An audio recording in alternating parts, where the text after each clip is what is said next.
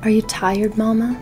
Tired of feeling like you have to resign yourself to either being a hot mess mom who's drowning in the chaos of motherhood, or a Pinterest perfect mom who looks like she has it all together, but on the inside she's really miserable? The world keeps telling us that these are the only options, but that is such a lie.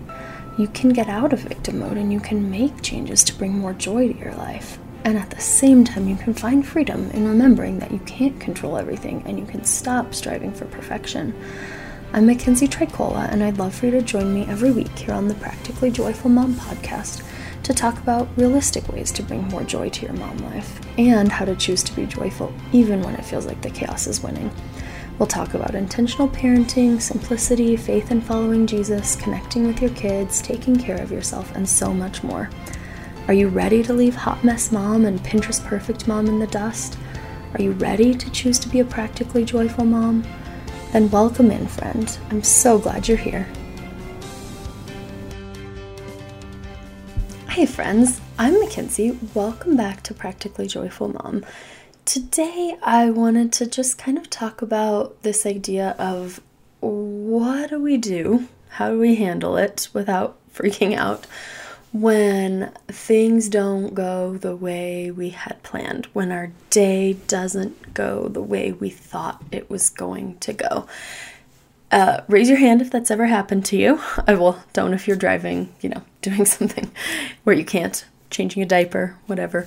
But it's happened to all of us. I am willing to bet money that it has. You have a plan for your day, and at some point in the middle, or maybe by 6 a.m., or by evening, things have really not gone the way you planned.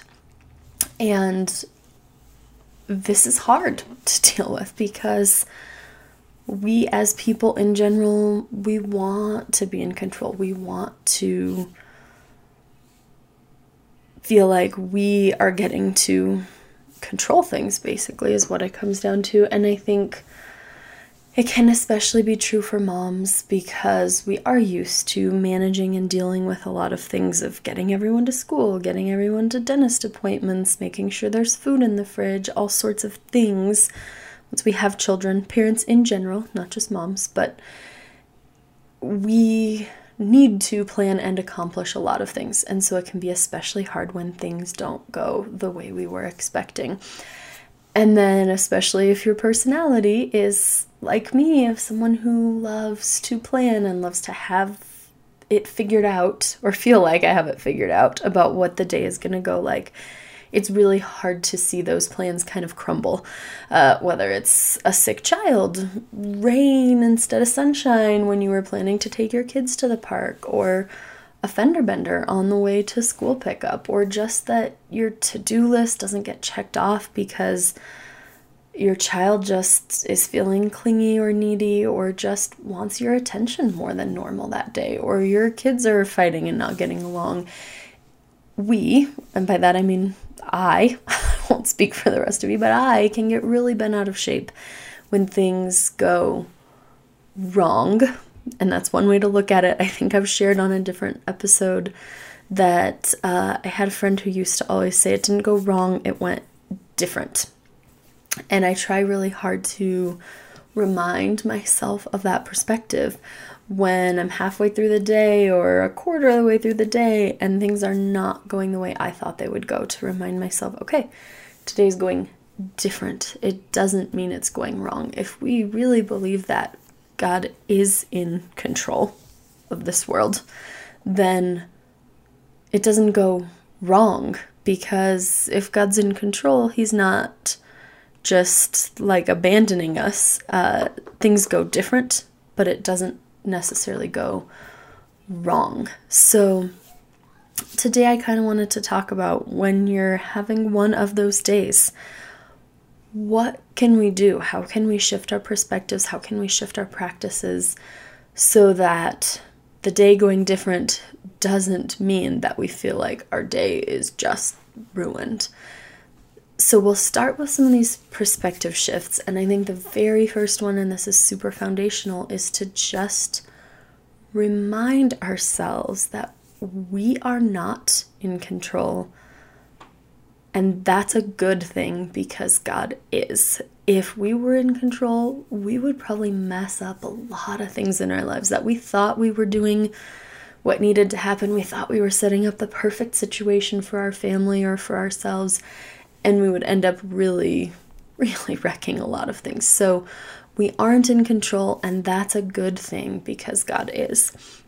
We can look at some verses talking about this. Proverbs 16:1 says, We humans make plans, but the Lord has the final word. And then just a few verses later, Proverbs 16 9 says, In their hearts, humans plan their course, but the Lord establishes their steps. So you can have a plan for your day, but that doesn't mean that's exactly how it's going to go. And I'm not saying you should never plan. We'll get more into that kind of at the end. But this reminding ourselves that we aren't in complete control. God is in complete control, and we should be very grateful that He is and we are not, because as limited human beings, there is no way that we can possibly have the mental capacity to understand all of the way things interact in the world and all of the different possibilities and things, what may seem to us like a perfect situation or a perfect event. Like, let's say you're this is off the top of my head, you're trying to drive your child to soccer practice and there's a traffic jam and you're really frustrated and you have to go all the way around and go really far out of the way and go somewhere different. And maybe later it turns out that you may not even know this, but maybe had you been able to go straight through a little bit past that traffic jam, someone would have crashed into you and run a red light. So, we don't know as humans all of the things that are interacting, all of the different stuff going on in the world. And we can think, oh, this is how I need to go. But God sees things that we don't. And so it is a very good thing for us that we are not in control and God is. I think the second important perspective shift is to remember that God can use anything that happens in our day for good. Not that all the things are good. Waking up to your child vomiting at 6 a.m., that's not good. But God can use something like that to help us grow in patience, in compassion, in trusting Him. And those are things that matter. Our character growth does matter. So God can use things that don't feel good, don't seem good, when our day goes differently than expected, and He can use it for our good, for our growth. Um, Romans 8:28 says, "And we know that in all things God works for the good of those who love him, who have been called according to his purpose." It doesn't say some things or a few of the things, but all things. God works for the good of those who love him. So if you find yourself having a day that is going different, you can remind yourself, tell yourself this verse God can use my meeting running hours late for my good, for me to have patience, or maybe for me to speak up and say, hey, this is way past when we were supposed to be done. Can we you know, meet again another time, or whatever it is? Uh, it totally depends on that situation, but God can use a difficult day, a difficult situation for our growth, for us to grow in self discipline, for us to grow in compassion for someone else, for us to grow in choosing joy, even in the midst of difficult circumstances. However, your day is going differently, God can use that for your good. So, moving now into a little bit more practical with those perspective shifts in mind, how do we practically apply this to our day? How do we get through a day when things are going different? And I think it kind of starts at the beginning, and that's with holding our plans for the day loosely. Like I said, I am a planner. I really love to sit down and say, okay, today I'm going to get these five things done, and I'm going to read with each of my kids and we're going to go on a walk and whatever the day looks like. I really love to plan out the day. I really love to have it all organized and and figured out. Like I said, not that any of us ever has everything figured out, but I like to feel like I have this great plan for the day and envision what the day's going to look like. And I do think that's good.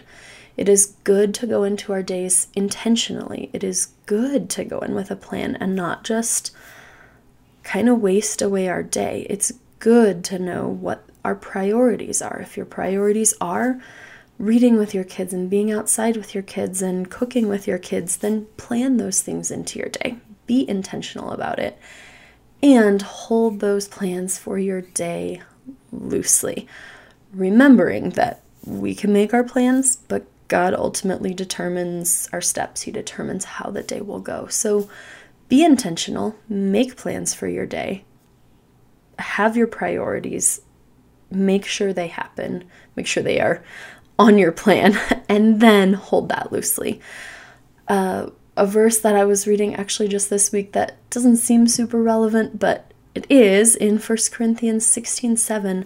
Paul is writing to the church at Corinth and he's saying that he is planning to come and see them, but he says he didn't come now because he wants to come back another time and see them for longer. And so this verse seems kind of weird just on its own, but that's a little background. He says, For I do not want to see you now and make only a passing visit.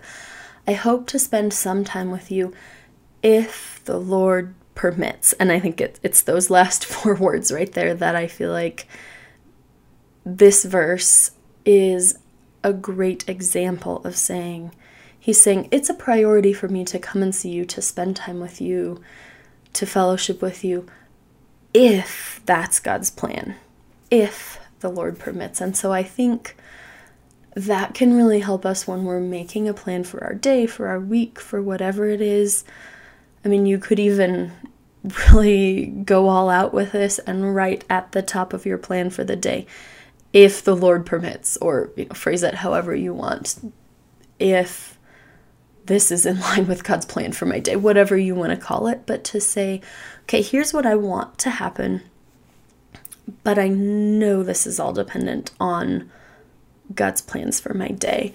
Another little passage that I think talks about a really similar idea is James 4, and it's 13 to 16.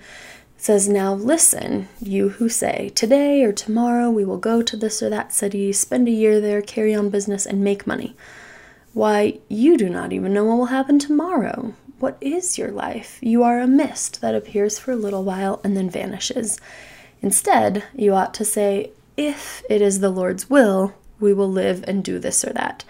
As it is, you boast in your arrogant schemes, and all such boasting is evil. I think the main takeaway here is that when we say, okay, I'm going to do this, I'm going to do this, I'm going to make this happen, we're really coming back to this idea of us being in control.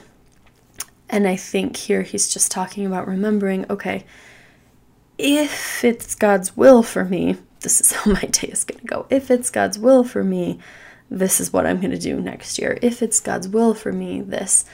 So I think when we're sitting down to make plans, reminding ourselves first about this, first, that it's if this is in God's plans for me, here's what I plan to do. And holding those plans loosely and remembering that if it goes different, that's a good thing because it means your plan was not God's plan. So you don't want your plan if it wasn't God's plan, right? God's plans are better.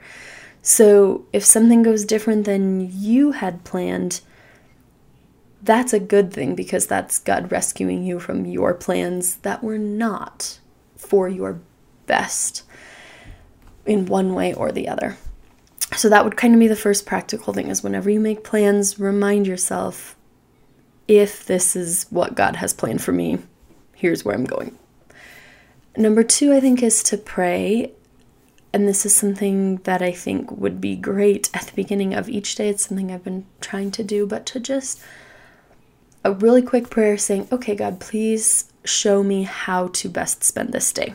Have your plan if, if you're a planner like me, and then ask God, please give me discernment about how to best spend this day because whatever's on paper we all know at some point in the day, maybe you had planned to cook this elaborate dinner, and your child all of a sudden develops an intense interest in tigers and wants you to read them a bunch of tiger books and help them write a little report about tigers. And sometimes what our children need is to see us being faithful in doing what needs to be done cooking dinner, choosing to do it joyfully, just having a conversation with them about tigers and saying, hey, let's put it on tomorrow's list to actually write the report. Right now, we need to be consistent and we need to cook dinner so we have something to eat.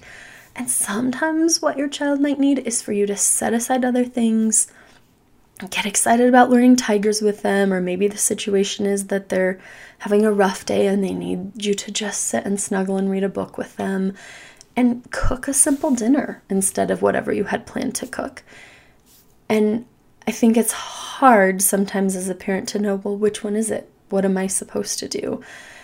And the great news is that if we have the Holy Spirit living in us, then we can ask God to show us what matters most in that moment and be led by Him instead of, well, nope, I just have to stick to the plan, or yeah, I didn't want to cook dinner anyway.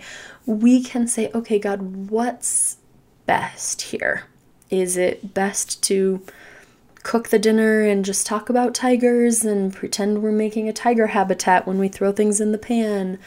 get my child involved and make it fun? Or is it best to change my plan about dinner, do the tiger report, and cook something simple? So I think that's an important other practical step we can do is to pray and really just ask God, okay, please show me if I should stick to this plan or if I should deviate from it based on what's needed in this moment.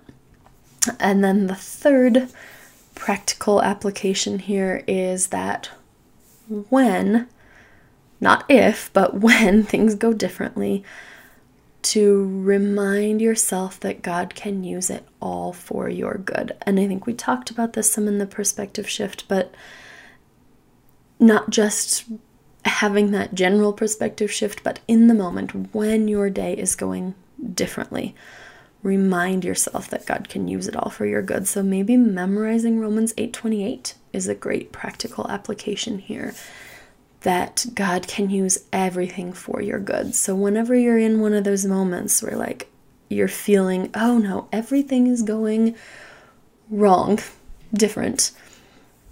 You can ask yourself, is there some area of character that God is inviting me to grow in here? Is it that this dentist appointment is taking twice as long as expected and God can use this to help me grow in patience?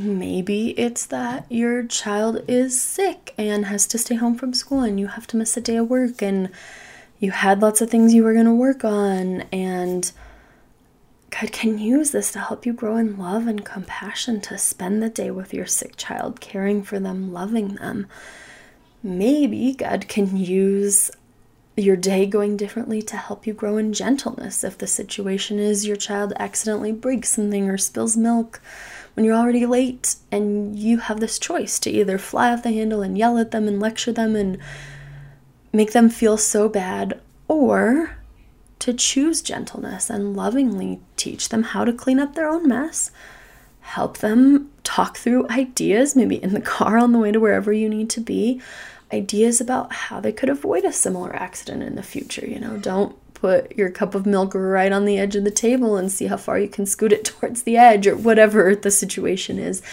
So, in that moment when your day is teetering off the cliff and going differently, ask yourself, how could God be using this to grow my character? Because God doesn't force us to grow our character. We have to cooperate with that process, I believe. And so he gives us a choice to grow in patience, to grow in gentleness, to grow in love by these circumstances.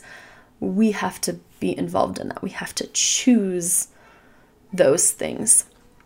So, those are some perspective shifts, some practical applications that we can keep in mind, that we can keep in our hearts when, not if, a day goes differently than we had expected. I hope this episode was helpful. I hope that it can come back to you on a day in the not too far future, probably, when things don't go the way you had planned.